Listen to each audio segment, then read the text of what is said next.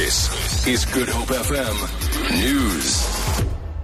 Good morning. High level talks to resolve cell phone operator MTN's 60 billion rand fine in Nigeria has been suspended.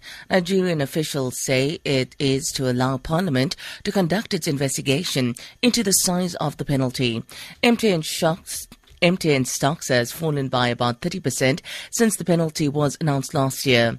The company missed the deadline to disconnect unregistered SIM cards in Nigeria, leading to accusations that the cards ended up with the Boko Haram jihadist group.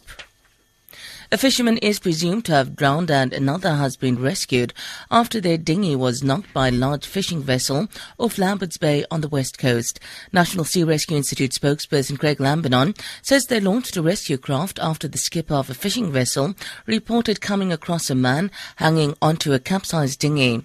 He says the man told them the fishing boat, which struck the dinghy, continued on her way. He says his partner managed to hang onto the capsized dinghy for two hours before sinking into the sea.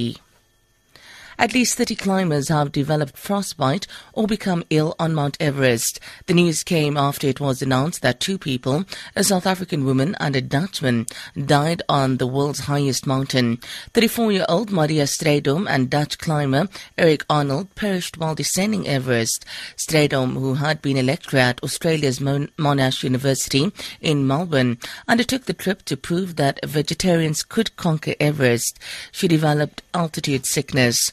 Officials in Nepal say efforts are being made to bring the 30 climbers down the mountain. Egyptian authorities have deployed a submarine and underwater equipment to help search for the EgyptAir plane that crashed in the Mediterranean Sea on Thursday with 66 people on board. Ships scouring the sea north of Alexandria have found body parts, personal belongings and wreckage from the Airbus 320, but are still trying to locate the black box recorders.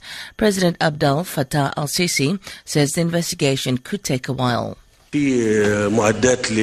Search equipment has been dispatched from the oil ministry. They have a submarine that can reach 3,000 meters underwater. We are working hard to salvage the black boxes, which include data and recordings that will help us understand the causes of the crash. For Good Hope FM News, I'm Sandra Rosenberg.